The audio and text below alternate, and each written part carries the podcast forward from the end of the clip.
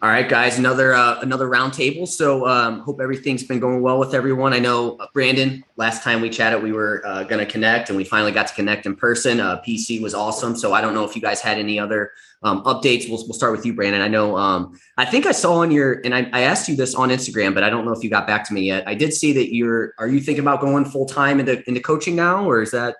Actually, we didn't get to have this conversation. So, for anyone in the audience that doesn't realize, it's been a couple weeks since Jeff and I have caught up or done a podcast, um, and we saw each other in PEC actually about three weeks ago at this point.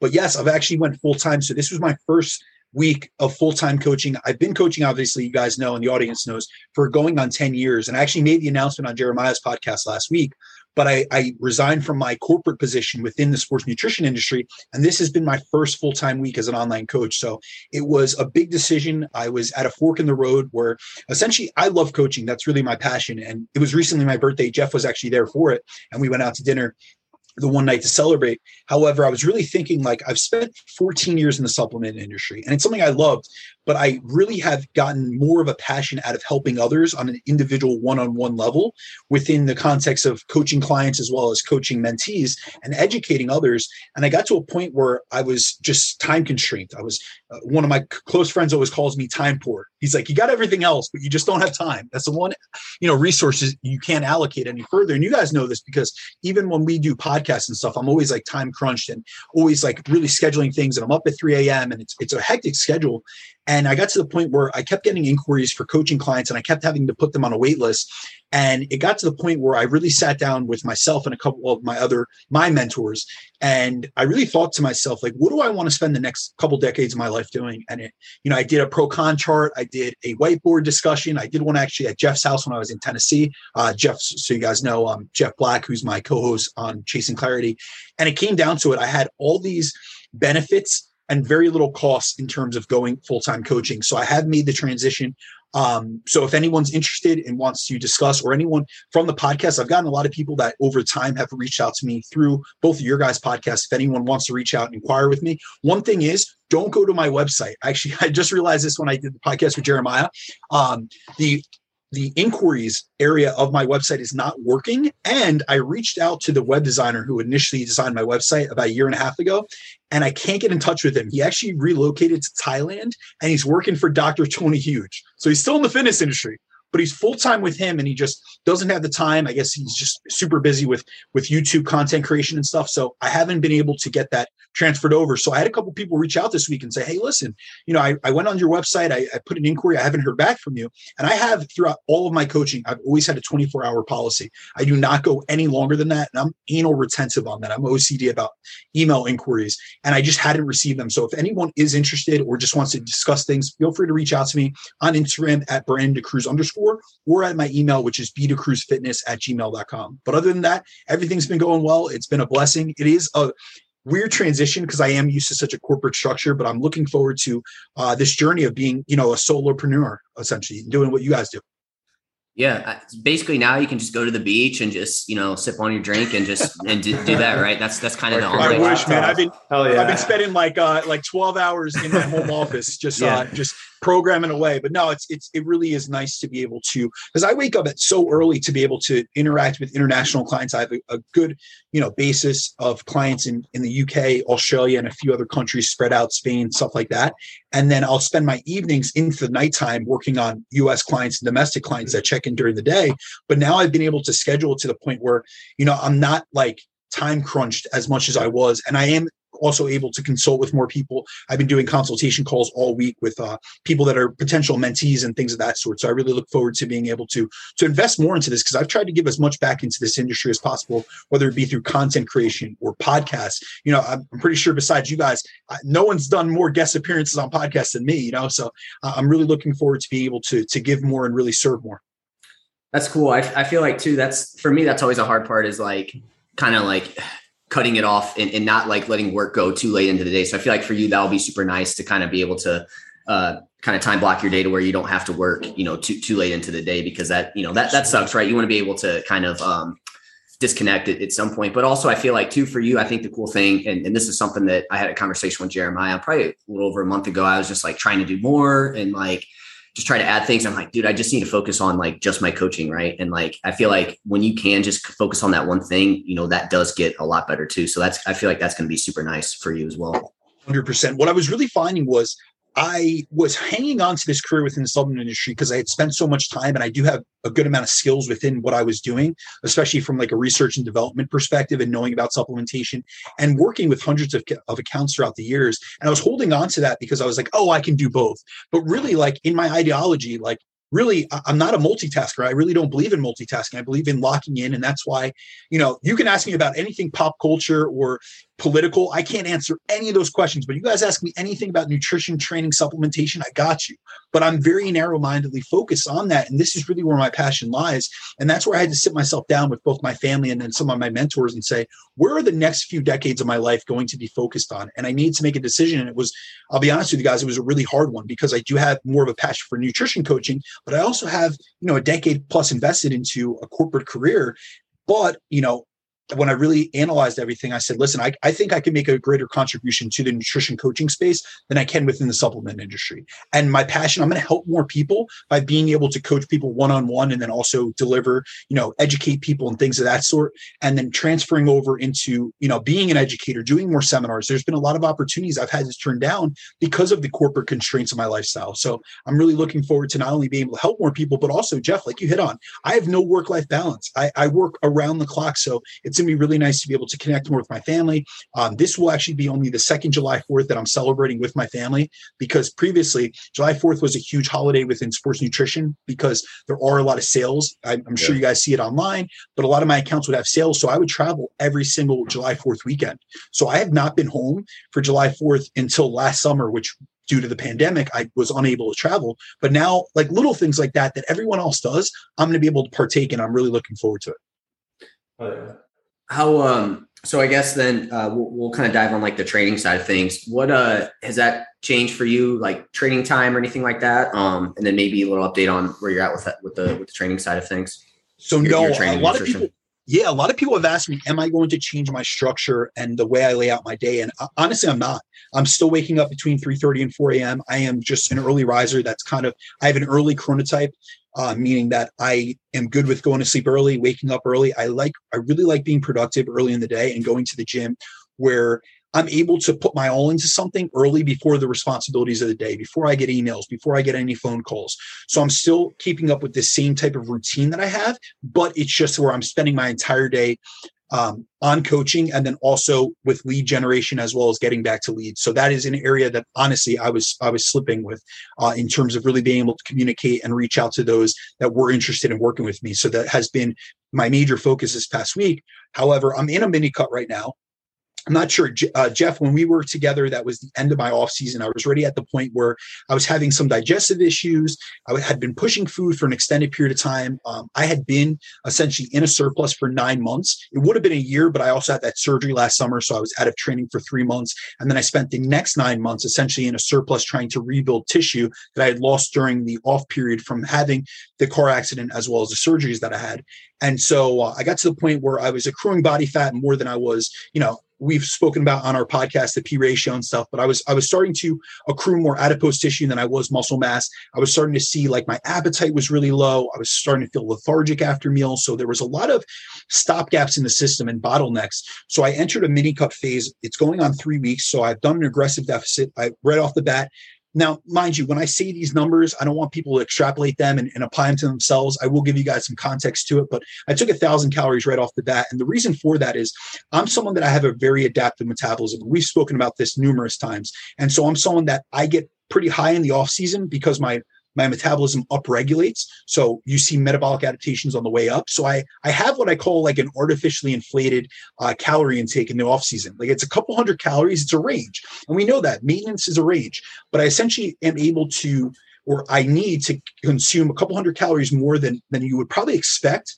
based off my body weight when I'm in an off-season scenario because I'm moving more, because my need increases, because I'm very active. You guys see me, I'm talking with my hands, I'm dieting right now, but I'm all over the place. And so with that, I took a thousand calories off, which was really more of a, of a 750 uh, a 750 calorie deficit. And so uh, I've been losing at about two pounds per week, which is for me for a mini cut it's about 1 to 1.25% per week is what i'm averaging right now. I'm going to continue this on for the next couple weeks. Generally for me mini cuts are between three and six weeks based on my biofeedback um, what my my physique my composition is looking like my rate of loss how my training's going but i've also lowered training volume just a little bit because i was in a progressive cycle where i was at the height of my off season so my volume was increased from where it would be during a eucaloric like a maintenance calorie intake or, or during a deficit. So i've lower training volume more to like what I would utilize during my week one of my mesocycle when I've just kept it baseline and haven't taken progressive increases in volume, even if my biofeedback indicates it. And so training is going really well. Uh, mini cut is going well. Uh, starting to get a lot leaner. And also, I have some opportunities within fitness modeling. Um, I just landed a cover. Actually, it came out yesterday. So I, I got an international uh, magazine cover, and I also got a 13 or 14 page spread where actually it was all on nutrition coaching. So it actually aligned perfectly. I wrote this a few months back, but it aligned perfectly with the first week that um, you know I'm obviously full time within coaching. So I also have a couple other other opportunities to write for some publications as well as do some modeling gigs throughout the summer. So I'm going to see where this mini cut lands me. I'm probably going to go into a diet break. Uh, for at least like a week or two, and then see am I going to going to continue dieting for any other upcoming events, or am I going to go right back into a um, you know a building phase because I've potentiated my ability to grow at that point. That's awesome. Yeah, I feel like for you, like you kind of have to like stay somewhat leaner if you are gonna like do some like you know photo shoots or anything like that. Like you almost have to like be within like striking distance. Really, at it, it, it most you know most times. One thing I want to hit on is you kind of talk about you're a uh, you like to get up early, go to bed early. For me, it's like weird. I had to switch over where like I'm naturally I like to like my body type is stay up late, wake up later. And like for me, I've had to kind of really work on like switching that over. But dude, I'll tell you what, I freaking like my body wants to like sleep in a little bit later and go to bed a little bit later. But man, every morning when I get up like earlier and get stuff done earlier, I just feel so much freaking better. I don't know if Jeremiah, you like if you uh, naturally are are earlier or later or what, but I know like for me, that's always been a struggle. It's like, you know, but I feel so much better when I wake up earlier and get and get shit done. Yeah, man. I think you can just do like your deep focus work in the morning. You're always so much more productive.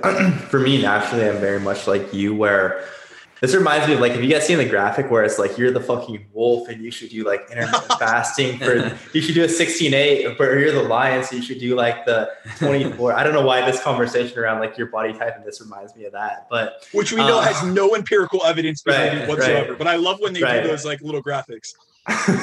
um, no, I'm naturally like that as well. But like for us, honestly, just like getting on the same schedule as Katie, Jeff, I know you can relate to this Brandon, I don't know hardly anything about your personal life, honestly. So I don't know if you have a girlfriend or not, actually, now that I think of it. But Jeff, I know you, we don't yeah, know how so, to put it out here if you want to. no, no, absolutely. So I, I have been in a relationship. We're not official anymore. Just honest, I'll, I'll, be completely transparent with both of you and as well as with the audience. Like I said, I, I very much lack work life balance. So I had taken a break from our relationship because I was so busy between both jobs that honestly, I just didn't have the time to spend with her. So I would really see her once a week. Her name's Christina. She's incredible. Um, and so I usually would only spend like one weekend day a week with her because I was so busy with work. But actually, I've seen her more in the last couple weeks, knowing that I was, you know, anticipating this turnover or this switch over to coaching full time. And and so she's an important part of my life without a doubt. But I just I have never had the time to really allocate towards a relationship like Jeff. I know that you recently moved in with your now fiance. You know, obviously Jeremiah, you live with yours, and so I've just never had that opportunity because I've had two businesses that I've essentially run. And people ask me all the time, like, "How are you so productive?" or "How do you?" I've sacrificed my social life. I've sacrificed time with my friends. I've sacrificed time with my family. I've t- sacrificed time with my loved ones. That's the honest truth. And a lot of people don't want to put that out because they want to seem balanced. But I'll be completely honest with you guys. I would not be as far ahead as I have been now from an educational, from a coaching, and from a business perspective if I didn't make those sacrifices. So I can't say it wasn't worth it. But at the same time, when I came to this fork in the road recently and I realized, listen, I don't have the time for anything. I, I need to really, you know, allocate my resources both from a, a mental currency as well as an energy perspective and a focus perspective really one of the biggest decision makers was do I still work in this corporate perspective that has me locked into at least nine to six or at least nine to seven every single day and sacrifice a lot of the opportunities that I have to educate more people, to work with more people, to see my friends, to see my family? And really, when it came down to it, it was both, I did this for both a personal and a professional level to go into full time coaching because now I can. This is my first time in my entire adult life where I've made my own schedule. This is the first week that I've ever done that. So a lot of people were asking, Hey, are you changing your schedule? No, because it works for me. But now I don't have the constraints of having to be on multiple calls. Jeremiah, we just spoke about this. There's a lot of times I've been on a podcast with you guys and we get on at 4 or 5 p.m. and I'm skipping lunch just to be able to allocate that hour for us to be able to have this podcast. But I'm 50 calls deep. So imagine like my mental, like my mental resources already dead. Sometimes I tell you guys, I'm like, dude, I'm shot. We got an hour. I'm going to try to deliver as much value to your your audience. But after that, like I'm going to be shut down. Or there's times that I'm doing podcasts at 4:30 in the morning. Now I have a little bit more flexibility and also a little bit more mental currency to engage. Like I love, you know, getting on the podcast and talking with you guys. I love the feedback that we get. But there's been a lot of times within the last couple years where I've had to turn down opportunities to even like link up with you guys or or do things like that. Or Jeff, you saw that I actually went to an educational seminar and I did a two for one. I celebrated my birthday and I also had clients and friends come meet with me because I just in the past I just haven't had the time. And I'm very fortunate that I have friends that are very understanding of my ambitions, my goals, but it's come at the sacrifice of a lot of relationships. So I'm really looking forward to now being in a different state and a different position within my life where I can prioritize more of my personal life. Yeah, I know. I know. Me and Jeremiah, we always talk about the the balance aspect of it. It, it, it is hard, and and um, you know the when we hopped on the phone call the uh, like a week ago, I was like, man, I'm done for the day. And I'm like, I feel like I still should get more stuff done, but it's like, dude, it's, it's hard. It's, it's sometimes hard to, to shut it off and, and finding that balance is super hard. I, I told you, uh, to Jeremiah that like, you know, Allie, she keeps me, uh, she keeps me balanced. She, she keeps me in check to where like, if, if I start slacking in that, in that, uh, aspect, you know, she kind of gets on me, which I'm, you know, I'm definitely thankful for because I can, I can get the same way where I can get super like, you know, just all in on one thing. And, and sometimes I can lack that balance and, and, and it, and it is hard. So yeah. Oh yeah, that's definitely been a learning experience for us too. Like Katie and I dated for four years. We were apart for three years, and that was like one of the biggest reasons we broke up, right? And then my relationship after that ended as well. And that's like for me, it's having to like it's become like being very aware of like what am I willing to trade off, and like how much of like uh, understanding like at the end of the day, like the relationship is incredibly important to me, and like but like drawing the line, figuring out like her expectations for when I'll be done with work when she can expect to hang out with me versus like these are the nights that I'm just gonna like you have to be okay with me working all night and like uh, just like setting those expectations has been super helpful. But I don't know if we necessarily want to do a podcast on relationships, so we can move on this topic. no, but I think I think this for anyone in the audience, if you guys find this kind of stuff valuable, I know a lot of people that ask me like business advice and like even how to like manage your your time constraints and your responsibilities. And like if this kind of stuff helps you guys, especially for any coaches out there or any people that are interested in the fitness industry, please ask us and we would love to cover that mm-hmm. stuff for you guys because even just hearing the perspective of other people, I think it's just helpful because we aren't like business coaches. We're not like these guys that put on these facades. Like what you see is what you get. You know, I've met Jeremiah in person. I've met Jeff in person. Like exactly the person that you see or that you you hear us speak of, or you know how we present ourselves on these podcasts. That's really genuinely how we are, and we're just like everyone else. Like we're just really dialed into what we do as a career, and we really love it. But at the same time, like we have like I've shared, I have personal struggles with trying to balance my my personal life and things of that sort. And so some things I do immensely well in but there's other things that I, I really do need work in, just like everyone else in our audience. Oh, yeah. I agree. I, I, will say one thing though, where uh, you guys are different um, in person than on uh, Instagram. I know this. I know you guys. You guys are both tall as hell in person. I expected Brandon for as jacked as he is. I expected him to be like a short dude, and then I was like, "Fuck, dude, Brandon's taller than me. and he's also more jacked than me, so I can't even pull that card on me." Uh, I love it. Um, Cool. Yeah. No. And, and uh, real quick before we get into questions, Jeremiah, uh, any any update on you in terms of like like training or anything like that? Yeah, man. So, um, what things have been going well. I was on a bit of a reverse diet. I had cut down about 50 pounds. I'm starting my next fat loss phase. I'm feeling good, man. This is the leanest I have been in three years now, and I'm at a good point. Um, I definitely did not say like as lean as like as we mentioned like Brandon. I feel like you typically stay pretty lean. I definitely did not say like as lean in my off season, but it's cool to like see myself be leaner and like man, I finally look like a lift again. Like I'm actually looking pretty jacked. I feel like I've got quite a bit bigger over the last few years. It's super cool to see that kind of come to fruition. Um, again, like like in my in 2019, no 2020, we pushed all the way up to 240, and I'm like 200 right now. I don't think I'm ever gonna push up that high again. And Jeff, I know like even like mostly due to shit that I've learned from Braden. And I know we talked about this with you. Like we pushed you pretty high this last year as well. And I don't like similarly, I don't think that I would push nearly that high again. Um, but dude, I'm feeling good. I'm feeling pretty jacked, which is a nice way to feel. Um, I got a pendulum squat for the garage, which is damn amazing, dude. I, I, I love it. It's just like such. I, there are very few movements I feel like where you can just get. It's not. I don't want to say effortless, but it like just puts you in that state of deep knee flexion like so much easier than like a heel elevated barbell back squat or like a split squat or anything of that nature. It's it's it's been dope so far. So that has been great. I've also heard like Jeff, I know you mentioned this where like when you're trying to progress that pendulum for weeks and weeks on end, it starts to get a little bit brutal. So we'll see how that goes. But yeah, man, things are going good from that perspective. I'm feeling lean. Um, probably gonna take it down about another eight pounds. I have that trip to Bali coming up here at the end of August with like Jackson Peos, Aaron Straker is going to be out there, and Tristan Winters is Tristan Winters and I are going together as well. So that that'll be dope to like I, I, know it's like part education, but part like island hopping. We're just going to get to live together and whatnot. So that'll be a super cool experience. And I, I, honestly, man, it's so cool to me that we're in the position just be able to like, okay, I'm going to go to Bali for a week, and that's that, fine. Yeah. Like that's a pretty that's a pretty cool thing. I think it's pretty easy to get caught up in the stress of like owning your own business and things, but like it's so cool that we can just do that. Um, I'm about to actually take over my own training as well for the first time since man, in the last four years, I've just been obsessed with like trying to learn from as many people as possible. So I'm going to work with, I'm always going to be working with a different coach. I want to like see how they program. I want to see how they deliver their systems, their services, so I can continue to improve. But I'm excited to. I'm probably going to work with somebody in the nutrition perspective. I'm not. I've talked to Aaron Straker about that a little bit as well. But I'm excited to just program for myself for a while, um, and really like actually run through my own programming and really see like how I can improve the way that I deliver that to clients so th- that'll be cool. But really, that's kind of what's been going on from my end. It's awesome, man. Yeah, I, I feel like you kind of mentioned like you were at 240 and then 200. Now you're finally just starting to feel jacked. I feel like there's that like kind of weird point in time when like you gain and then you like don't feel like mm-hmm. you're bigger, but you know underneath you are getting bigger. But then like you start cutting, so then you're like kind of depleted, but yeah, still like have a little fat. bit of yeah. You like just don't look as great, right? And like I feel like you got over that hump when that you know that does happen. It's like that part of fat loss, I feel like is good because it's like easy, right? Like you, things you just pretty much lose weight, no problem, right? You're at the beginning of a deficit, but it's like also at the same time you don't see like those changes, and you're just kind of like, what the hell's going on? But then I feel like you get to that one hump, and then all of a sudden it's just like every day. Then you're like, okay, now I'm starting to notice it, and then it gets a little bit more addicting. But at the same time, it also gets harder too because you're getting leaner. So.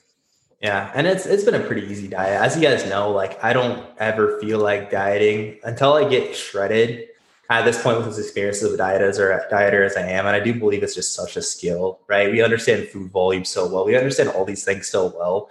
And honestly, like with our work, a lot of types of eating is just annoying anyways, to where it's it's not necessarily like that hard at this point until I get and I'm definitely not at the point yet where I have like brain fog or anything of that nature. But Jeff, what's been going on with you, dude?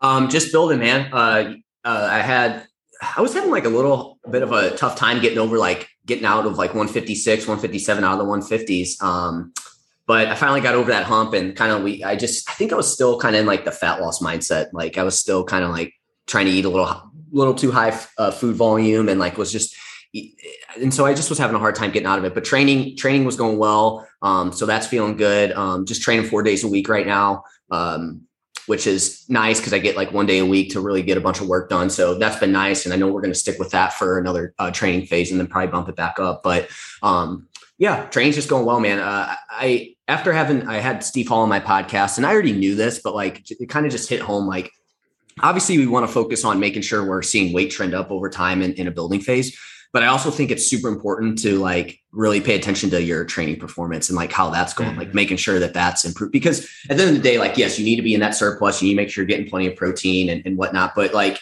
it, to send that signal to build muscle, you got to make sure that training is there. So, you know, I think it's super important to really focus on that. So that that's one thing that I'm really trying to um, hone in on here in this next phase. And what I did towards the end of the phase um, is just really dial in that that training performance, which I feel like it's it is on point, but I just feel like again, you know, you can let that slip if you if you just you know, kind of take your foot off the gas pedal just a little bit. So yeah, man. I feel like that is something though you're very aware of, like your logbook, where I, at least from my perspective, like looking over your logbooks week to week, like you're consistently adding a rep or consistently adding a little bit of load. Like you do a very good job progressing things. But I also think as a coach, like I'd be interested to hear you guys' take. But I think like to truly, from my perspective, if you're not like reviewing logbooks for most people on a consistent basis, it's hard for me to necessarily know like how you're actually giving that person the best service because that's such an important part of it where which I could be off base here, but at least like from my perspective, because I feel like that is, especially like if it's a muscle growth client. Like, okay, maybe if it's just like, hey, I want to have fun with my training, cool. If I build a little bit of muscle, but I mostly want to lose fat, maybe that's a different scenario. But still, I feel like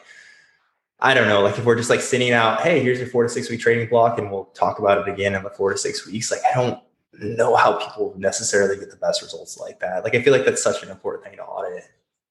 Well, and if you don't, I feel like too, if you're not tracking it, it's so easy to just end up spinning your wheels. Like if you're not oh, tracking it and like actively looking at like what you did the previous week. I mean, dude, it's so easy. I mean, I'm, I'm sure you guys can relate. There's been so many times where like, had I not logged that and like looked at it, I would have stopped two or three reps short of that. Right. Like there's been times where I know looking at it now, again, we know that like, I feel like you can overdo it and just try to beat the logbook. But I feel like if you're not, if you're not, writing that down, I, I feel like that's a recipe to just spin your wheels, right? You feel like you're doing enough, but at the end of the day, it's like it's just what is within your comfort zone. And like in order to change, you got to get outside of that that comfort zone. And I feel like you need to to log that to actually do that. Otherwise, you're going to go to what's easiest, right? So absolutely. Yeah, I, think, I think a lot of us, I mean, in any aspect, whether you're intermediate, advanced, beginner, we, we're a creature of comfort, you know what I mean? So we really have to realize what I really try to get across to clients, especially within their training, is we have to push outside of our comfort zone and challenge our body. We have to present ourselves with an overloading stimulus. And I don't just mean in the fact of progressive overload. We obviously know that's a construct within the, the context of programming, but we have to challenge our body and bring it to a place that it hasn't been before. So I like both objective and then subjective markers. I want to see their strength progression, but I also want to see about their pump, their mind and muscle connection. I want to see about their their uh, disruption of the muscle, what their soreness indicators are like. And I'm not saying every single one of those are blatant indicators of muscle growth, but it is an indication that we are subjecting our bodies and our muscles to a progressive increase in the training stimulus that we're, we're looking for. And if not, then we have to make adjustments. So I'm big into auto-regulated programming. So there is never a set and forget. You guys know this is my like number one thing. Never set and forget a program, whether it's calorically, whether it's food wise, whether it's training wise, supplement wise, everything is progressive. This is an evolution, both in terms of how I coach, but also the context of working with an individual. Every week I'm learning their body better. I'm, I'm getting a, a closer read on their biofeedback. I have files upon files of data sheets. And it's funny because sometimes I'll have a client I've been working with for quite some time say, listen, uh, can't we just do what we did last time? And I'm like, I have all the data that we did last time. However, your body has changed. You are now five, six pounds more muscular. So yes, I do have a foundation in which I know things that work and we can trial, you know, we can keep trialing and error um, within the context of that data. However, we might have to make deviations. And I want you to also realize that what worked six months, nine months, 12 months ago. You know, I have a client right now that we're going through a contest prep and she was hesitant about taking a refeed. And I'm like, listen, we have to do, first of all, I have to trial this out. She's six weeks out right now. And I said, I have to collect the data. And she's like, well, you've already peaked me for shows before. And I said, yes, Manuela, but here's the thing. Your body's completely different. We're on a completely different space. So we won the overall at your, your last show. However, what, what got you there last time will not necessarily be enough to get you even further this time because now we're training for a national level show. And this girl has a very good chance of turning pro. So I said, listen, just like with within everything, everything's a progression. So just like you become a more advanced trainee and the progression within our diet skills, within our nutritional approach, within our training approach has changed, so will be the refeed strategies. So will be the carb up strategies. There will be some similarities because there's certain things within your biology and within your physiology that are very similar, but there's also different differences in your lifestyle, the stresses that you have within your life, the work environment that she's in currently. So there's so many variables that I really don't like when people, you know, a lot of coaches will use paradigms. So it's like every mesocycle is five to one. And For five weeks, you're going to go five weeks of training, one week of a deload. And I just, I don't I know that's an easier approach. I know that's a lot more structured. And sometimes you're giving someone, you know, you tell a client that and it gives them something to rely on because it is very organized. It's like every six week, I'm going to be deloading. However, I don't think that's the best individualized approach to take because you don't know if that client's going to be, you know, overly stressed and overreached by week four, or if it's week six or seven and they're still making progress. Why would we stop that just for, you know, just to put in a deload because it's scheduled? It should be on a needs basis, as with every adjustment we make as a coach. Yeah, I, have definitely changed my thought process on that for sure. Where like I used to kind of stick to more like, hey, every four or five weeks we're changing it, but now I'm more like, okay, let's kind of see how you're feeling because it's like if you don't need a deload week, why would we necessarily take one? Now, again, I think as long as you stop momentum with that.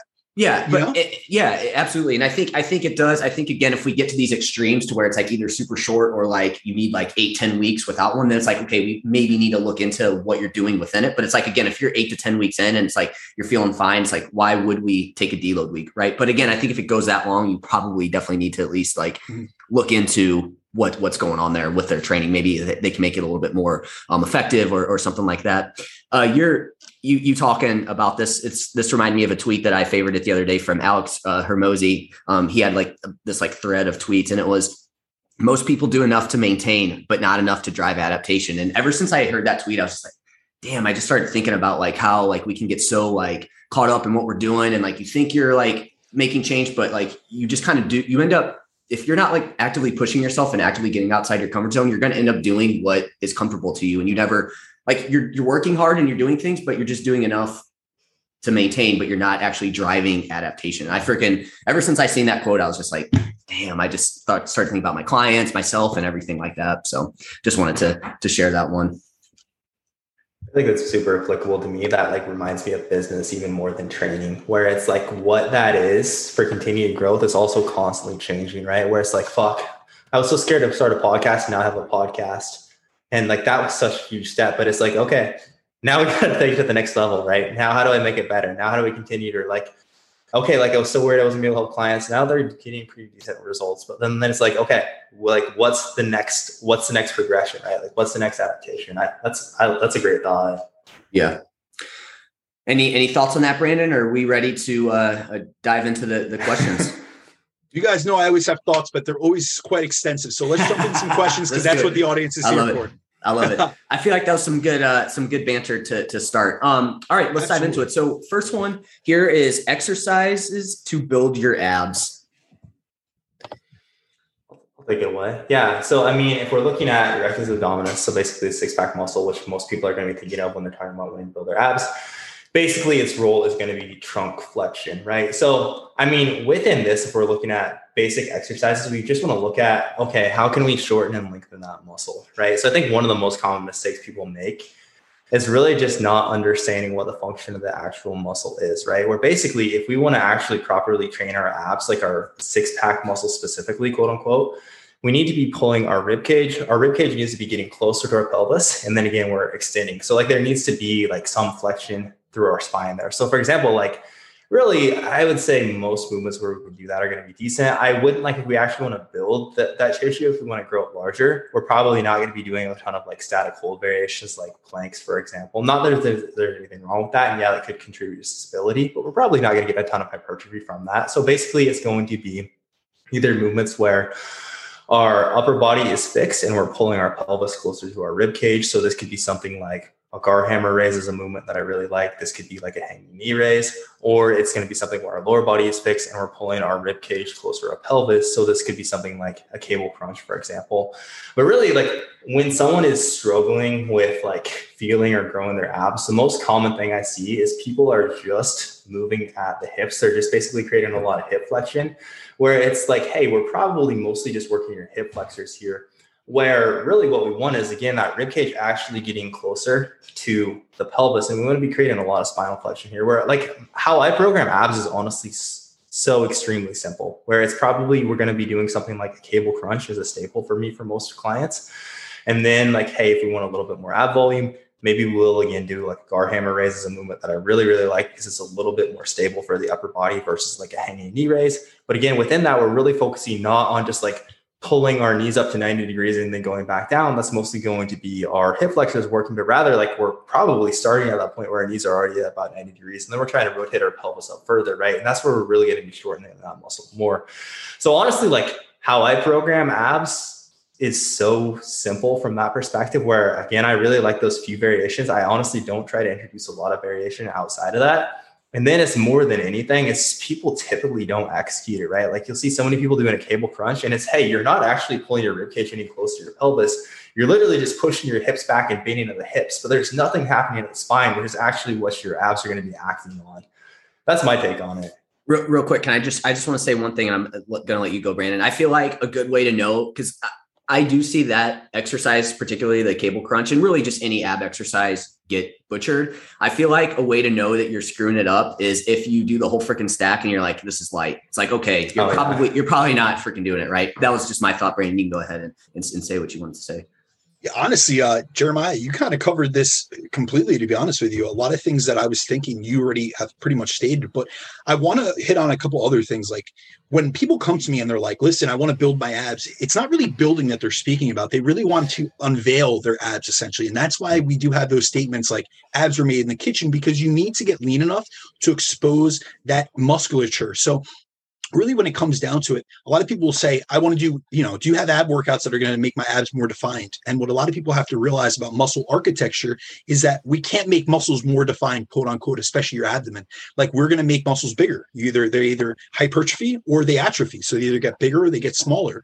So really when it comes to ab training like i'm very much focused on we get a lot of core recruitment and abdominal recruitment during our you know especially like compound lifts during the course of our training to begin with um, like in core stabilization exercises and i'm making sure that you know people are doing things accurately and i would rather do less than more because i have a lot of people especially females that come to me that do like you know sets upon sets and sets of ab work like they're doing eight to ten sets per workout multiple times a week but they don't have good musculature in their abs because like jeremiah hit on they're not really working their actual abdomen muscle.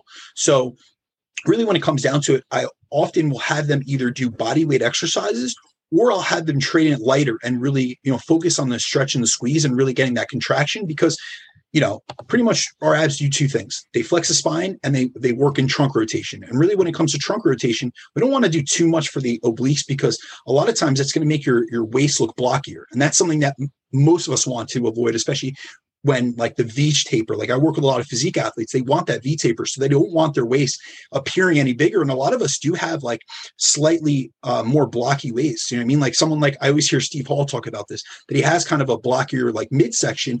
And so he needs to make the illusion of his deltoids, of his lats.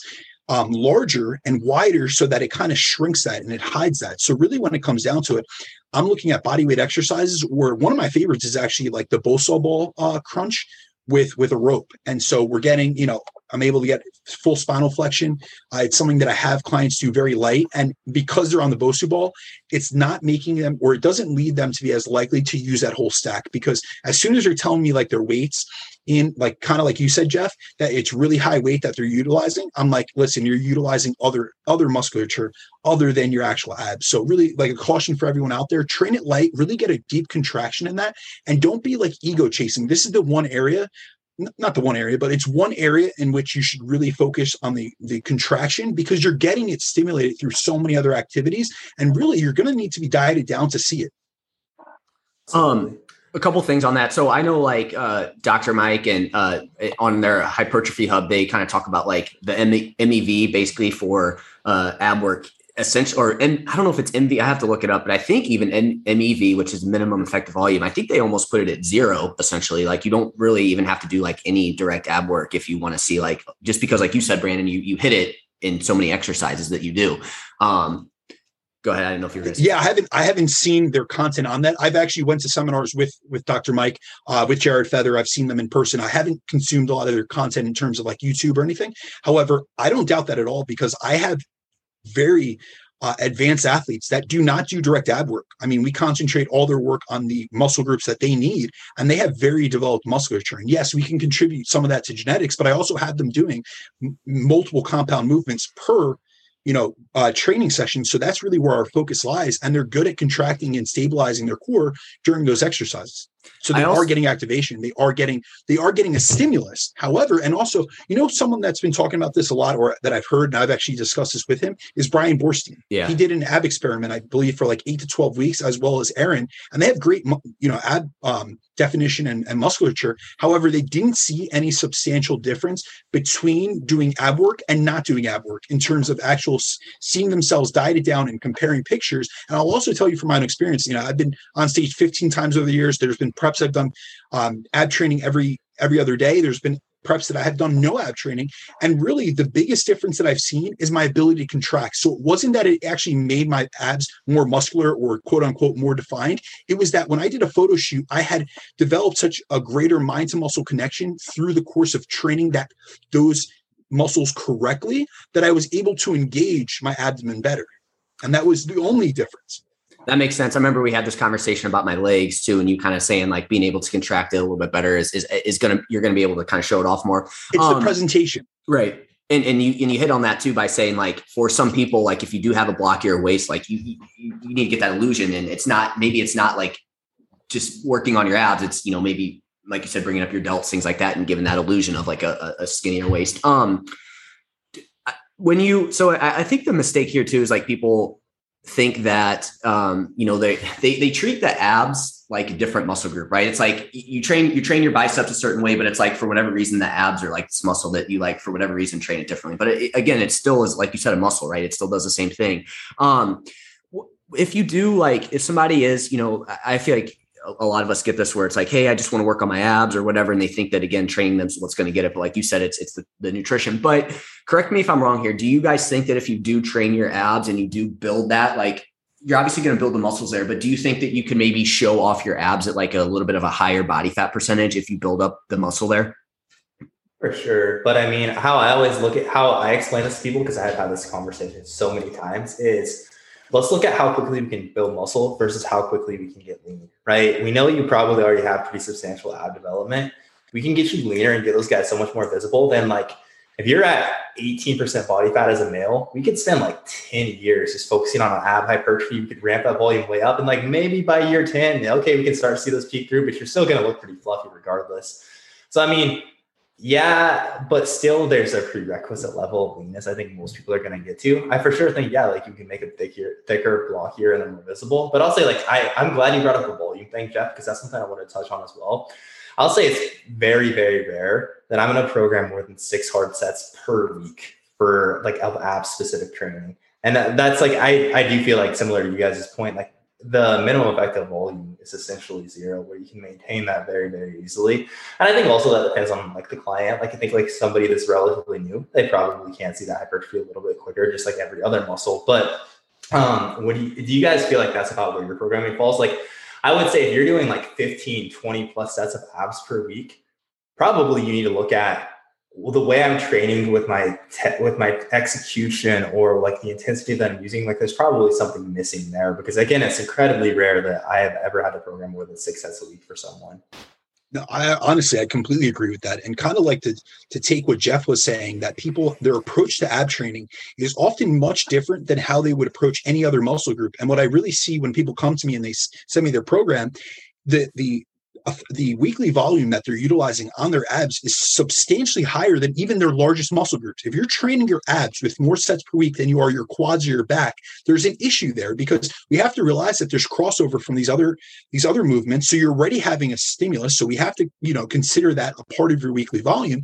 And then also another thing that I'm uh, I see a lot, and I'm sure you guys see as well. They'll train it in rep ranges that we wouldn't use for hypertrophy. So it's like some people will come to me, they're doing 50 rep sets, and it's like we wouldn't expect that that to hypertrophy a small, another small muscle group like your biceps. Like we know that the effective range of of rep ranges for hypertrophy is between like five or six or up to 30. And that's to failure. But I see a lot of people that come to me or that, you know, just program abs and they do these sets, you know, very far from failure. So they're not getting any effective reps.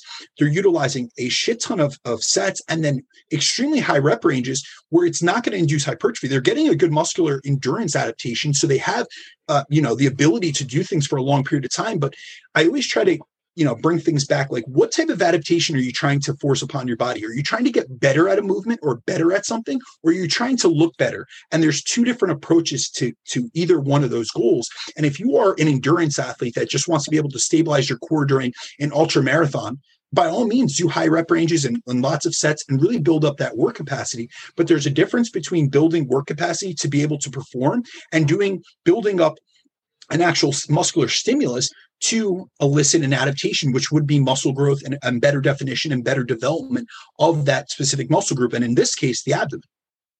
That's literally the way people train abs. I feel like is the epitome of like junk volume. Like if you were to be like, "Hey, what's junk volume?" or like that's that's it. I wonder. I wonder too, like what, and I, I would imagine it's probably not like super high, but I wonder what the fatigue cost of doing that would be to where it's like you. I, I know the abs probably aren't going to like accumulate a lot of fatigue, but I do wonder if that could potentially affect like the way the way you train, right? So I, I don't know if you guys have any thoughts on that. Do, do, you think that that would accumulate any substantial amount of volume, of fatigue or not?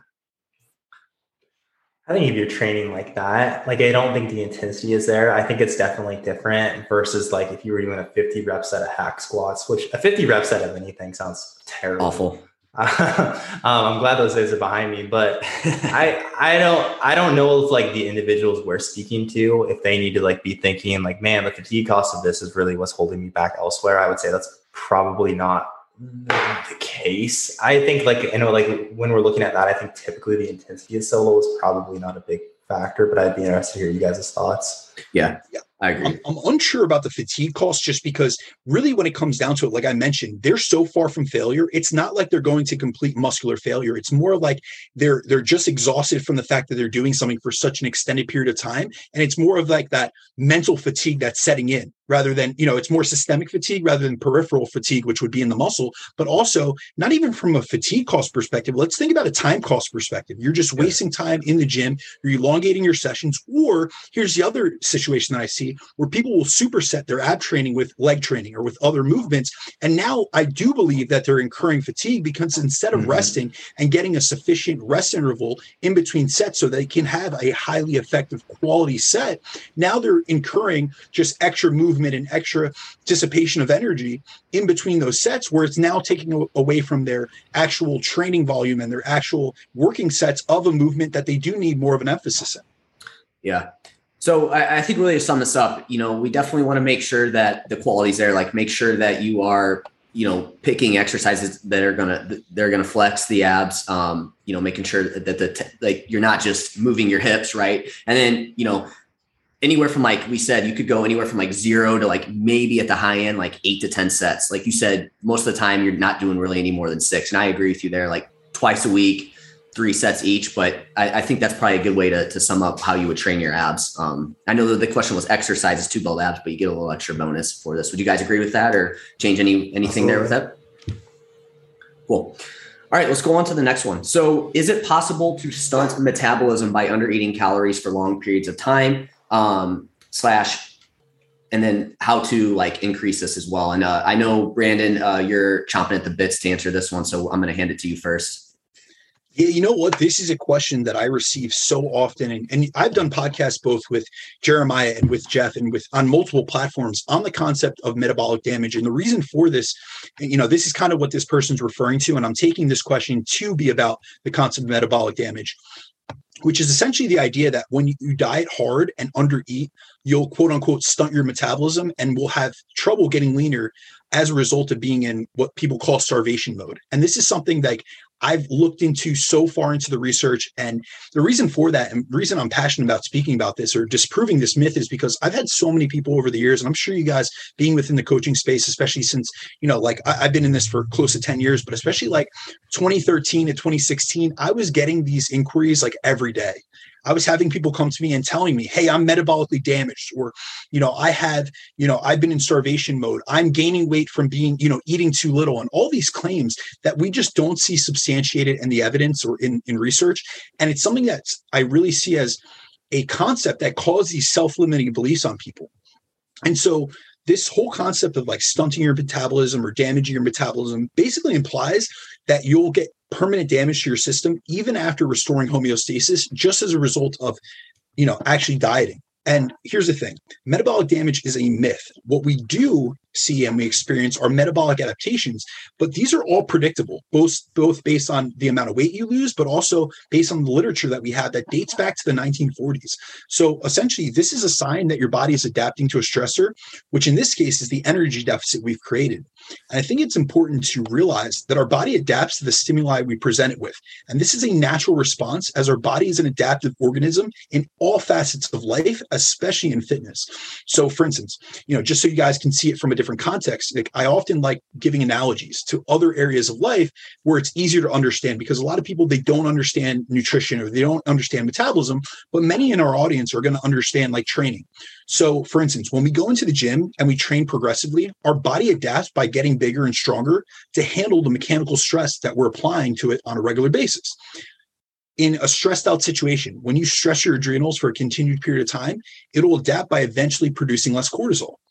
So when we eat less and put ourselves in an energy deficit, the body will adapt by decreasing energy expenditure. So we aren't burning as many calories and we can conserve more energy, which is why you'll notice that the diet or the initial deficit that you created and the weight loss that you initially got from that energy deficit no longer works for a continued period of time because your body has adapted. It's downregulated the amount of calories that you burn per day. And eventually that initial deficit will become your maintenance calorie intake.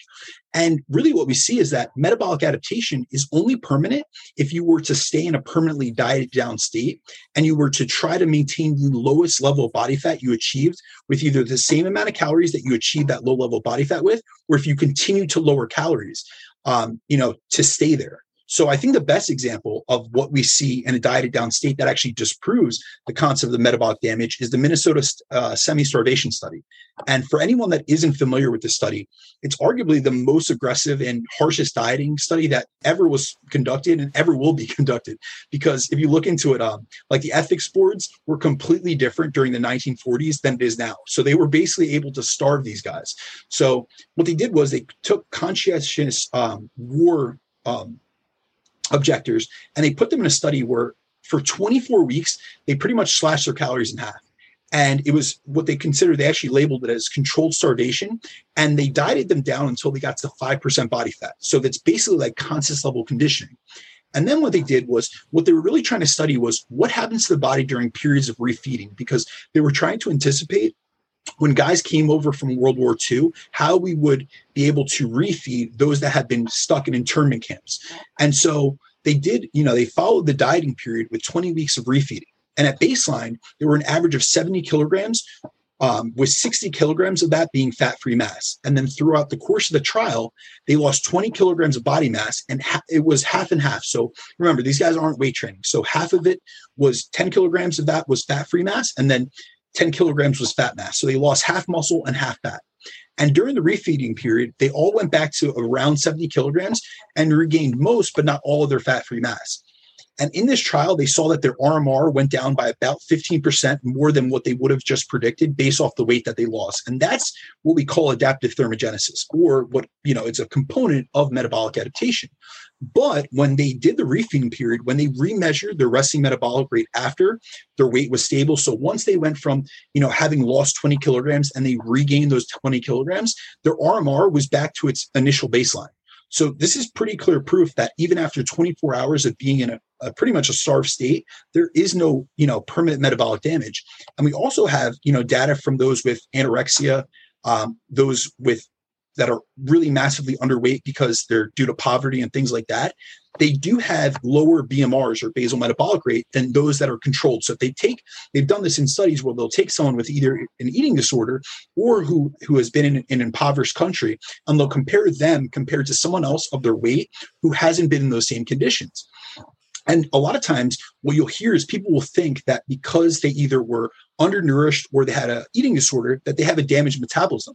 But when they actually, in research, test their metabolic rate and compare it to not only their body weight, but their level of lean body mass, it tracks with what their predicted metabolic rates would be, which are low, but it's due to having very little muscle mass. So we have to realize your muscle mass is one of the biggest predictors of your resting metabolic rate. So if you have really low muscle mass, you can't expect your, your metabolic rate or your resting metabolic rate to be high. And then also more for like our athletic populations, we also see in like bodybuilder case studies where these guys get leaner than pretty much anyone in the world. that they do have a suppression in their metabolic rate throughout the course of the prep, but after the dieting period is over, it regulates again and it usually goes up pretty you know, quickly. I know Bill Campbell did a study with Eric Trexler a few years ago where he essentially took guys that were down, you know, guys and girls that had competed, and within eight weeks they had their their resting metabolic rate was at where it was pre contest or pre um, prep, or even above that due to increasing food. So if metabolic damage were true, you know, bodybuilders would progressively have slower and slower metabolisms because those are the individuals that are most uh, likely to be dieting harshly and for progressive periods of time over and over again. So it's different than like the general public because a lot of these guys, if you look in bodybuilder case studies, they're they're competing every year or two, and they're really getting down to those really low levels of body fat where metabolic adaptation is more present. So if anyone was going to have like these super suppressed and quote unquote metabolically damaged systems, it would be high level bodybuilders, but we don't see that. We don't see, you know, and I'll tell you, we don't see that in the research, nor have I seen that in practice. And I've literally put hundreds of people on stage and I've I've worked with individuals time and time over again and it's not that dieting is always easy for them. However, it's not like every single time that we re-diet them to stage level conditioning that it gets more difficult. And I'll tell you, even from my own perspective, I've competed 15 times. I've done over 100 photo shoots. Dieting is difficult no matter what stage of life I've been in. However, it doesn't get progressively more difficult. And it's not, and if it was, or, or if my metabolism was getting damaged in the process, I would be having a more and more difficult time every single time. And I have literally files upon files of every prep that I've done, as well as pretty much every diet I've done. And it's not like my calorie intake substantially different.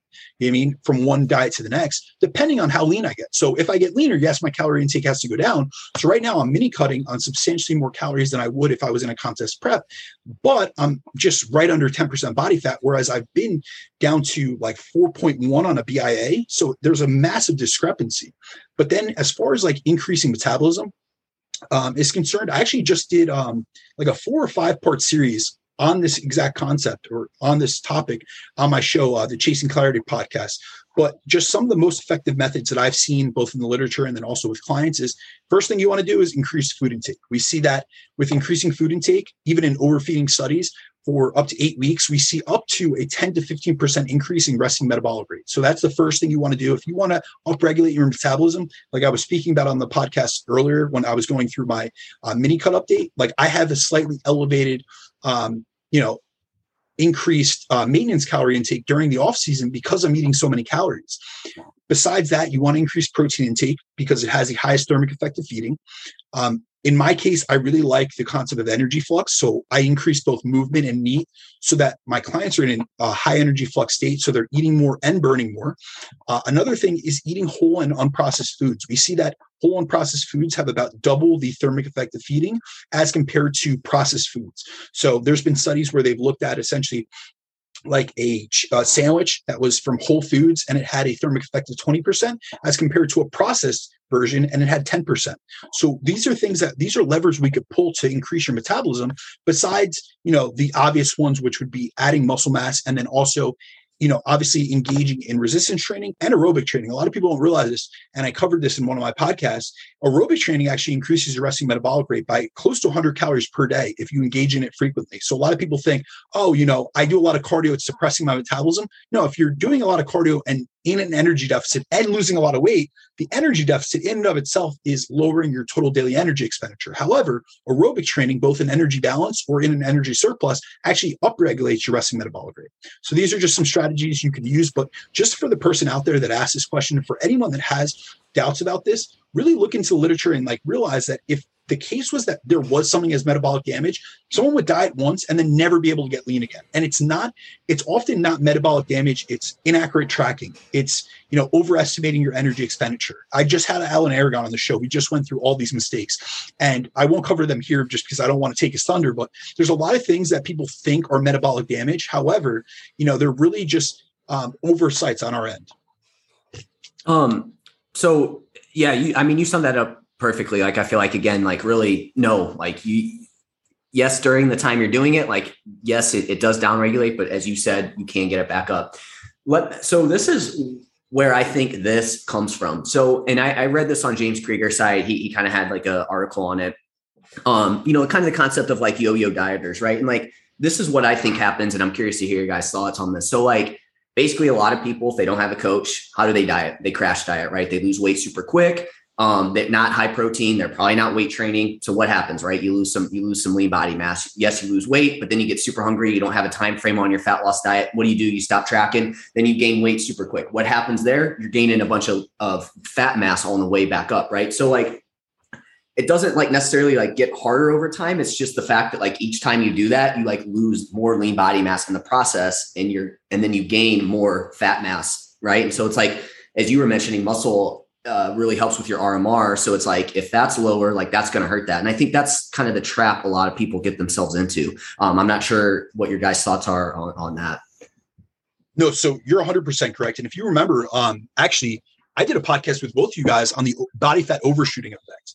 And one of the main reasons that we see that is when cal first of all, when you lose fat-free mass during so fat-free mass is anything besides um, fat mass. So that could include that does include muscle, that includes organ mass, that includes uh, muscle glycogen. So when you lose that during an energy deficit during a diet, you are more predisposed when you lose a high percentage of that you are more predisposed to experiencing hypophagia which is essentially in, an intense increase in appetite and in hunger. So what ends up happening is it's not it, your body is essentially driving you to eat more. So these physiological signals you know you're getting you have decreased leptin increased ghrelin so your hunger hormones are all skewed they're, they're through the roof and it causes you to be more predisposed to overeat.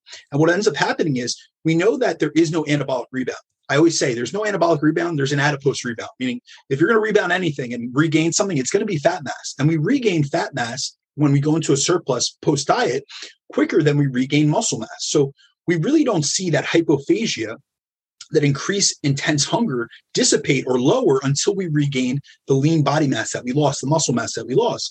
And so people will often see that they're gaining fat so quickly and not tie it back to the fact that they're overeating substantially. Like a lot of times, you know, with this yo-yo dieting phenomenon, what you'll hear people say is, well, I went back to eating like I used to. Well, you have to realize that yes, that was keeping you overweight to begin with. So it had you at a higher body fat percentage than you preferred. However, your metabolism and your energy expenditure is suppressed, it's lowered. So now what was maybe a 500 calorie uh, surplus during, you know, before you diet, it could be a thousand calorie surplus. And we see that in, in studies by Rosenbaum and Leibel that a 10% body weight a reduction. So a, a, diet that led to 10% loss in body weight. So if you're 200 pounds, you get down to 180 pounds.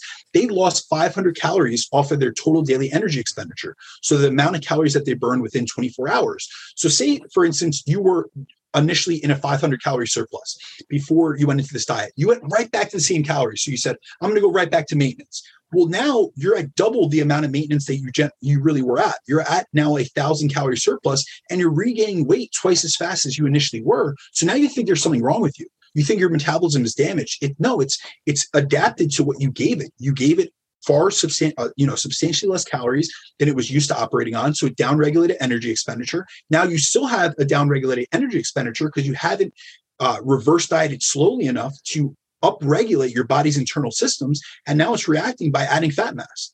And so there's there's also a lot of methodological issues with the studies that we have first of all if we look into the research studies on metabolic adaptation i'm the first one I, I know all this literature in and out. However, I'll be the first one to point out that they don't do things when we look at weight loss studies. This isn't done to optimize body composition. You have to realize weight loss is a clinical outcome that people are looking to to improve health, not their body composition.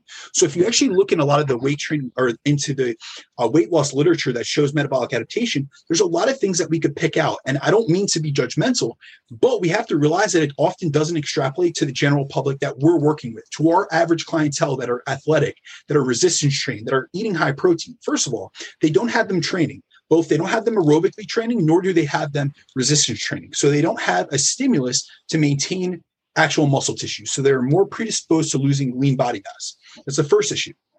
So now they're losing lean body mass, they're losing metabolically active tissue. So the resting metabolic rate is lowering even more. They don't utilize high protein diets. A lot of times you'll see that even in like the very low calorie diets, they're like 60 to 80 grams of protein per day. They're losing substantial amounts of weight. So they don't have protein there to help with satiety and to help with managing hunger, but they also don't have it for a muscle preservation perspective. And then they also have a very accelerated rate of loss. So if you don't have the stimulus of weight training, you don't have protein intake to stimulate muscle protein synthesis, and you're you're losing at a much more aggressive rate of loss than we would utilize with a client, which is generally like 0.5 to 1% body weight loss per week, now you're kind of like adding all these insults to injuries. So that's where we get where people will cite the meta or the um, biggest weight loss or biggest loser study as like proof that there's metabolic damage. Well, Kevin Hall re-examined that this past year, and he saw that those that had the largest suppression of the resting metabolic rate, it wasn't because they were damaged, it was because they had lost the most amount of weight and kept the most off.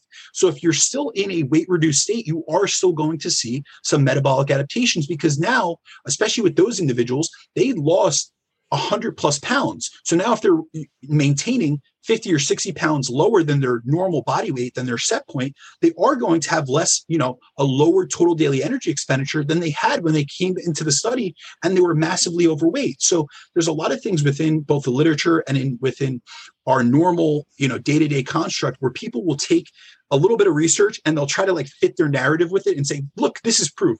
But we have so many studies that are done on resistance training populations that don't show a permanent suppression of metabolic rate. And what we really have to realize is that psychology plays such a massive you know, uh, it, it's such a massive influence on our ability to attain our goals and also the um, the approaches that we take with it. And if you're someone that really does believe you have metabolic damage, you're incurring more damage to yourself than anything else you could do with your diet.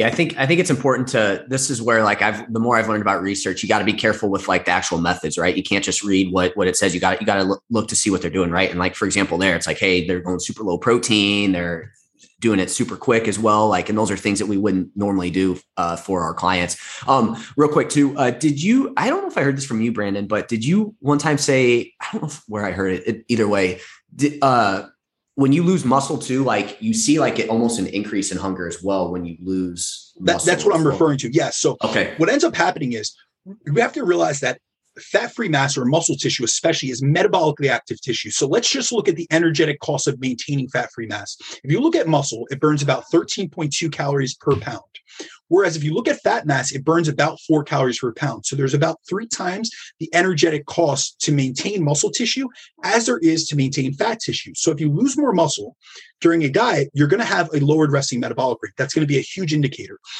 we see in, in, in terms of the literature that your muscle mass, your lean body mass, accounts for about 69% of your resting metabolic rate, or it accounts for 69% of the variance between two people of the same weight within the resting metabolic rate. So if you lose more metabolically active tissue, remember that is like a survival mechanism. We have muscle just evolutionarily to power our activities. So if you lose that, your body's going to drive you to regain that because not only is lean body mass muscle, but it's also organ mass, which is another metabolically active tissue. So then we have what I was referring to before. Hyperphagia is that increased hunger. It's that that like starvation response where you really want to eat because your body wants to restore that costly tissue. It doesn't want to lose that.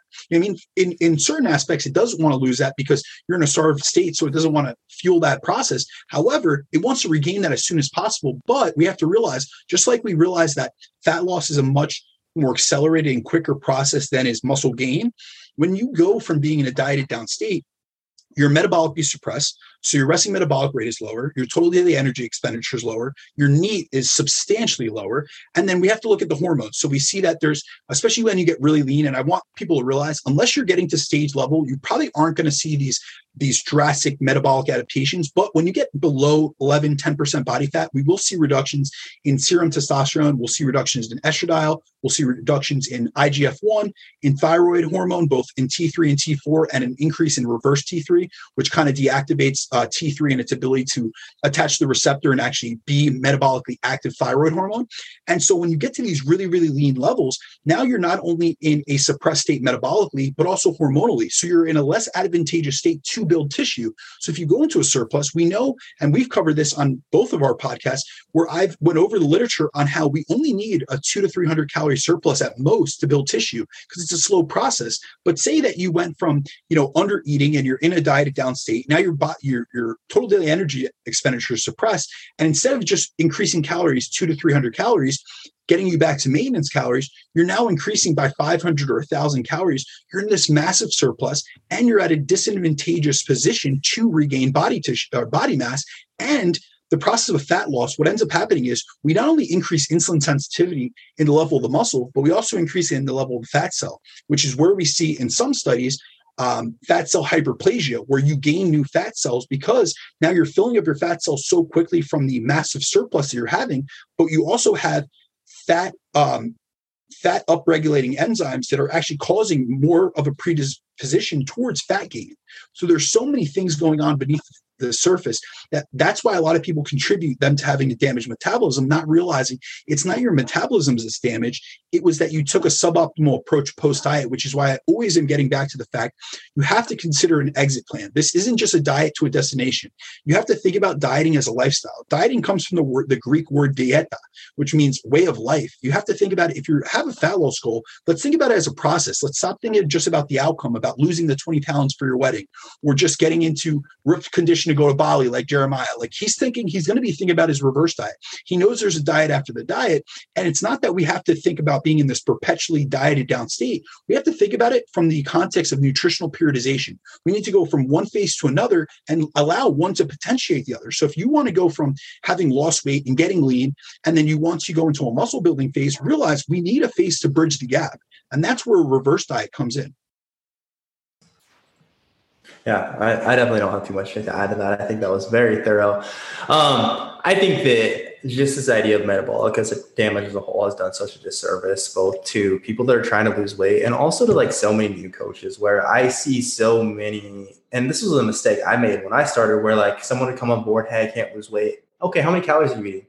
Oh, like 1200 oh shit, you should be able to lose on way more calories than that. And just like taking it at face value and like, okay, we're gonna enter a reverse diet. We need to bring your calories up further, right? Where it's so often there's like that's a huge mistake I think so many people make is again just like taking now, of course, like there's a place for a reverse diet, but I think again, just like rather than like trying to educate clients I'm like okay here's how we track accurately. And like i think people misunderstand how easy it is to just eat a ton of calories especially if we're eating a lot of processed foods and underestimate the importance of adequate protein of muscle tissue of daily movement right? Where i feel like this is just something that's done this again like from both ends where so many people think their metabolism is damaged. So then it's like, okay, well, I guess I'm kind of screwed. And again, so many coaches that just misunderstand it. And they're like, this person said they're eating 1200 calories. They don't dig any deeper. So again, like we need to enter this reverse diet process when in reality, maybe that person's eating 2600, 2800 calories or more. And then they're trying to ramp their calories up further. And then that person's gaining more fat. And then they're frustrated and, oh shit, well, nothing works for me. I truly must be broken.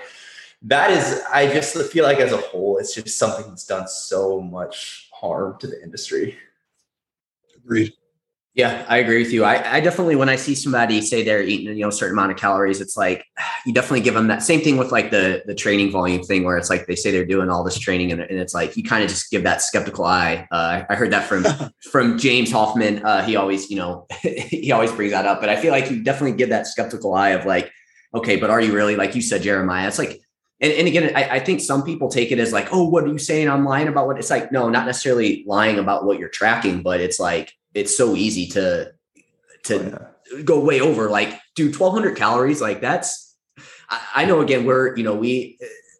You know, we're guys, we're, we're, we have, you know, a good amount of muscle mass. Like I'm shorter than you guys, but you know, we're, you know, I still 160, 180, you know, around there. Like we have to eat a decent amount of food. Like I feel like, man, could you imagine like 1200 calories, like eating that? Like, I know, I know when I go on a mini cut and I'm like at 2000, I'm like, damn, dude, this is, this is freaking awful. Um, you know, so I, I think it's really hard to actually eat that amount of food. Um, so that's kind of my, my thoughts on it. Yeah. And I would definitely just like encourage like any like coach before you just take that at face value, like dig deeper. I know there's so like, I would say 90% of people who start coaching with us will come in and like, man, I've eaten such low calories. I don't know why I can't lose. And then we dig into food logs and it's like, okay, so if I look back at the last month, we have six days across the last month where we've tracked, right? So how do we know that like this is our consistent? And again, like maybe that not tracking might not be the best method for everyone, but again, it's just important to like dig a little bit deeper there. And again, like as a coach, I think it's important to also educate your clients on like how we can get more satiety of our foods and like how we can actually track accurately. I think that's this is kind of taking it off on a completely different topic. But yeah, I don't really think I have anything else to add there. Um, real quick, this I know uh, Brandon, we like to kind of talk about studies sometimes. I know they uh, did that study where they kind of asked, like, they, they claimed they were like small eaters. These women, what they were small eaters, and they said they would eat like 1,200 calories. And then they did doubly labeled water and they looked and they were actually eating like double that basically. And then they actually put them on 1,200 calories and they like freaking just lost a, a shit ton of weight like super quick. Um, so, go ahead. Yeah, so that's you're referring to Lichtman, which 1992. So um, I'm very well versed in that study. I've actually used that multiple times over the yeah. years during presentations and stuff. And essentially, just so the audience knows, essentially what they did was they took um, women that came, women and men actually, that came into lab and said they were diet resistant. And they claimed to be eating 1,200 calories, which is really ironic because this was done in the 90s before like 1,200 calories was like that That's standard level. And so what Lichtman and colleagues did was he they looked at people that were diet resistant and they also were um, people that had certain commonalities in, or certain things in common. So they were prescribed thyroid medication. They thought they had metabolic issues. They thought they, they had asked their doctors for thyroid prescriptions, even without having thyroid markers that indicated that they had a disease state. And so they claimed, like you know, Jeff alluded to, that they were eating 1,200 calories per day. And it's just ironic because it's like the magical number that everyone refers to. But when researchers took the participants and did the doubly labeled water within the standards of, actually, no, they didn't do, I don't believe they did doubly labeled water. I think they used indirect calorimetry. They were in the lab, the metabolic ward, but either way, they they had a very accurate, like gold standard measurement of the actual um, energy intake. And what they saw was that I believe the average underestimation or underreporting of their calorie intake was 47 uh, 47%. So it was I know it was over a thousand calories per day. It was like 1,050 calories per day that they were underreporting their energy intake. Then they also had their them report their uh, energy expenditure, their physical activity levels, and they overreported that by more than 50%. So that accumulated to another 250 or 300 calories. So when they really looked at it, the total misreporting was over 1300 calories. So they actually took and they were saying they were eating 1200 calories, but they really were eating 2500 calories. And that's why they weren't seeing weight loss. So they put them on like 1600 or 1800 calories and they saw substantial weight loss throughout the course of the trial. And here's the thing like, it's really hard. I've, I've worked with over a thousand clients at this point, And it's never that I think that a client's lying. I just think that we're subject to human error, error. Like we're susceptible to making mistakes. And there's even a higher likelihood of that when we're diet fatigued and we're experiencing increased hunger. And what we have to realize is that there's a tie between, I always say you can't separate physiology from psychology. So if someone feels dietarily restricted, they're in this restraint, you know, rigid restraint mindset where they think they're dieting, they think they're consuming 1200 calories. It doesn't matter what you tell them. They're not going to believe it until you bring out an awareness metric like tracking their calories or like doing a food log or like doing, I recently did this with one of my clients. I did an energy audit. And what I had him do was track throughout the course of the day what uh, actually it was a her I wanted her to not only write down and log her meals, but any bites she took throughout the day. So your bites, your licks, your tastes, your nibbles, whatever it was. And what we realized was she was underreporting her calories by an average of 350 something calories throughout the course of the week and even more on the weekends it was over 500 calories on the weekends and that's why she was stagnant because she was essentially erasing the energy i had her in a modest deficit that i had you know, estimated, calculated to be about 400 calories. So she was losing, you know, realized that this is a, a, small female. So I had her in about a 400 calorie deficit. She was supposed to be losing about three quarters of a pound a week, but her weight was going up. And after a few weeks, I realized, all right, this isn't water weight fluctuations. I'm looking at her menstrual cycle. I'm looking at week one of, of the cycle compared to the next month's week one. And I'm not seeing any movement. And I realized, listen, you know, she's either under us, she's not hitting her, her physical activity levels, her steps, but she's sending me her, her Oura report. So I knew that wasn't the case. She's either downregulated from a, a metabolic perspective, and I need to make further cuts. But before I do that, I want to really look into her habits. And what she, when she came back to me after the energy audit, she said, I had no idea what I was consuming in between my meals. I only thought about eating when I was sitting down at a meal and I was nailing it. And she was, honestly, she was very within a couple grams, but it was all within what I would recommend, you know, five to 10% within your meals.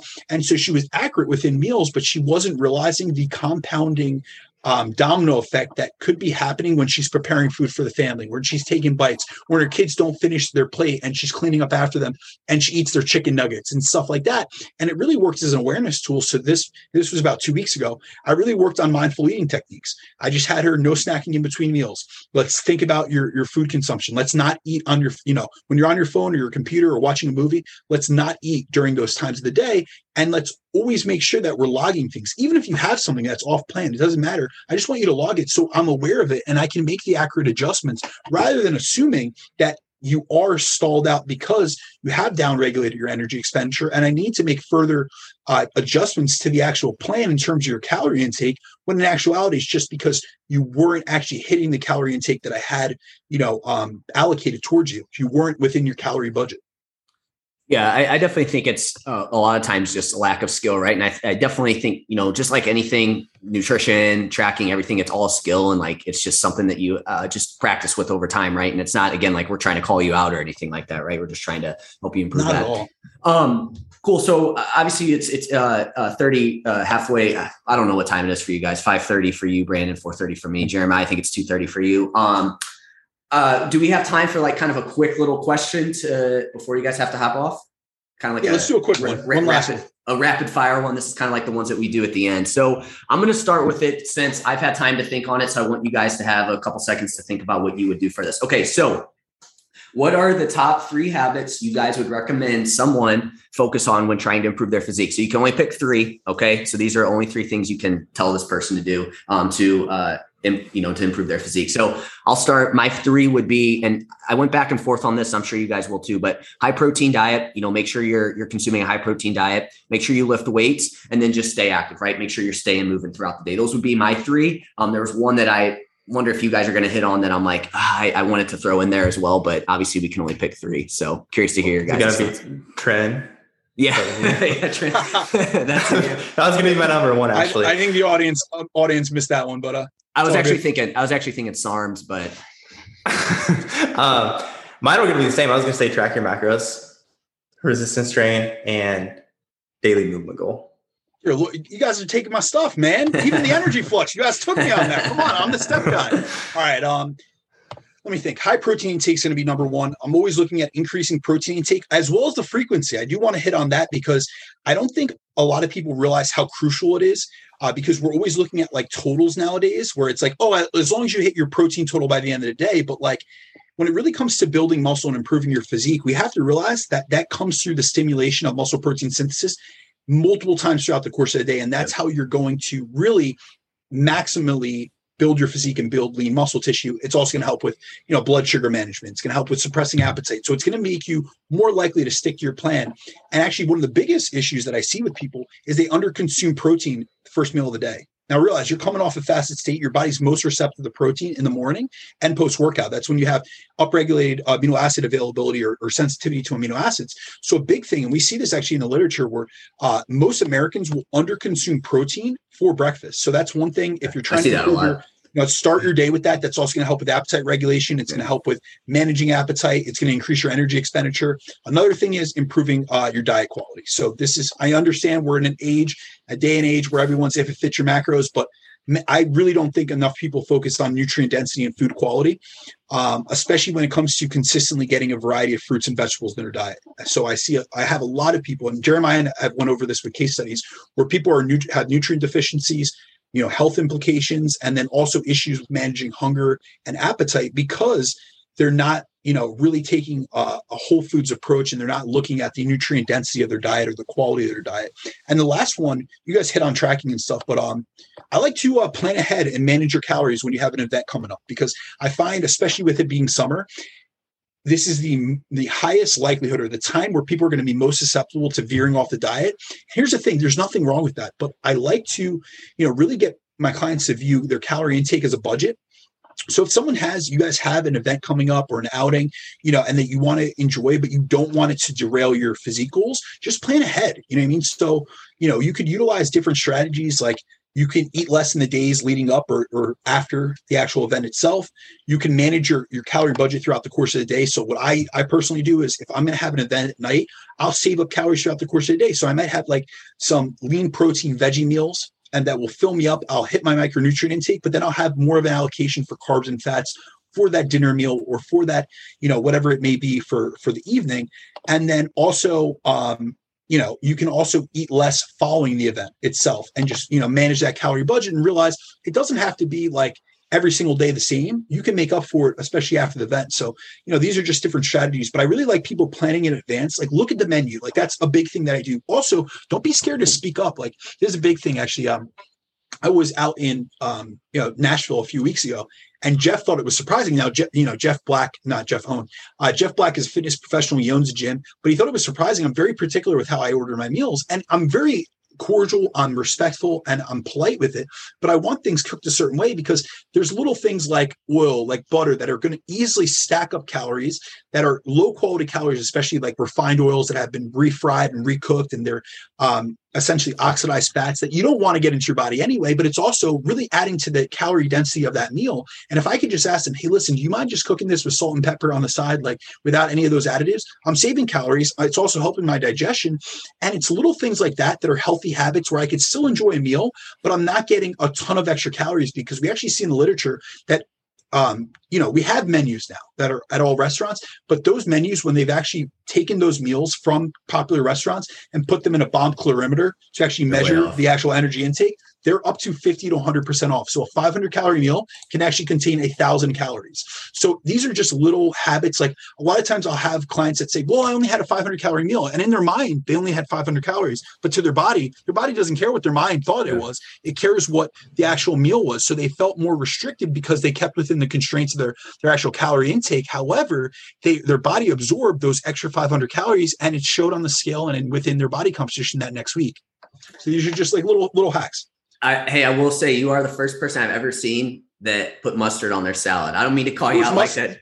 No, no, everyone does. So it's mu- so everyone in the audience knows it's mustard and and it's Splenda, and okay. it makes for a zero calorie or very low Yo. calorie um, honey mustard. Try it. Don't knock it till you try it. I've hey, had I, so many clients try it and they love it. I, I didn't. I, will admit I didn't see the Splenda, so I, I, apologize for that. I didn't. I didn't see the Splenda, but it's like was, a sweet. It's a sweet mustard. It really, I, honestly, it's good.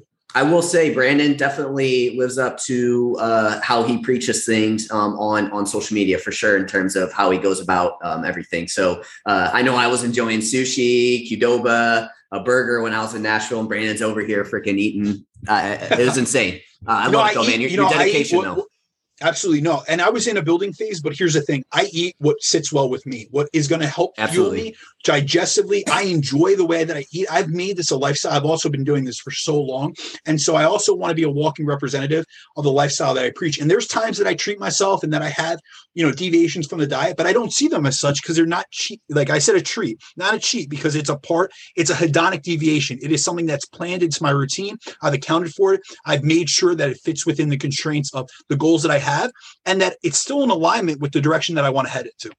Absolutely. Um, you basically you guys hit on all the ones that I was going to say. The only one that I thought maybe one of us was going to sneak in was sleep. I thought maybe that one would would would get in there, but it's it's hard to you know again if you're sleeping but not lifting weights, it's hard to, to build muscle. So, um, but I thought maybe that one would sneak in there. But I loved it. Um, good uh, episode as, as always, guys. Um, any closing remarks or anything like that before we end the recording? Cool. All right. Well, we will uh, chat with you guys next time.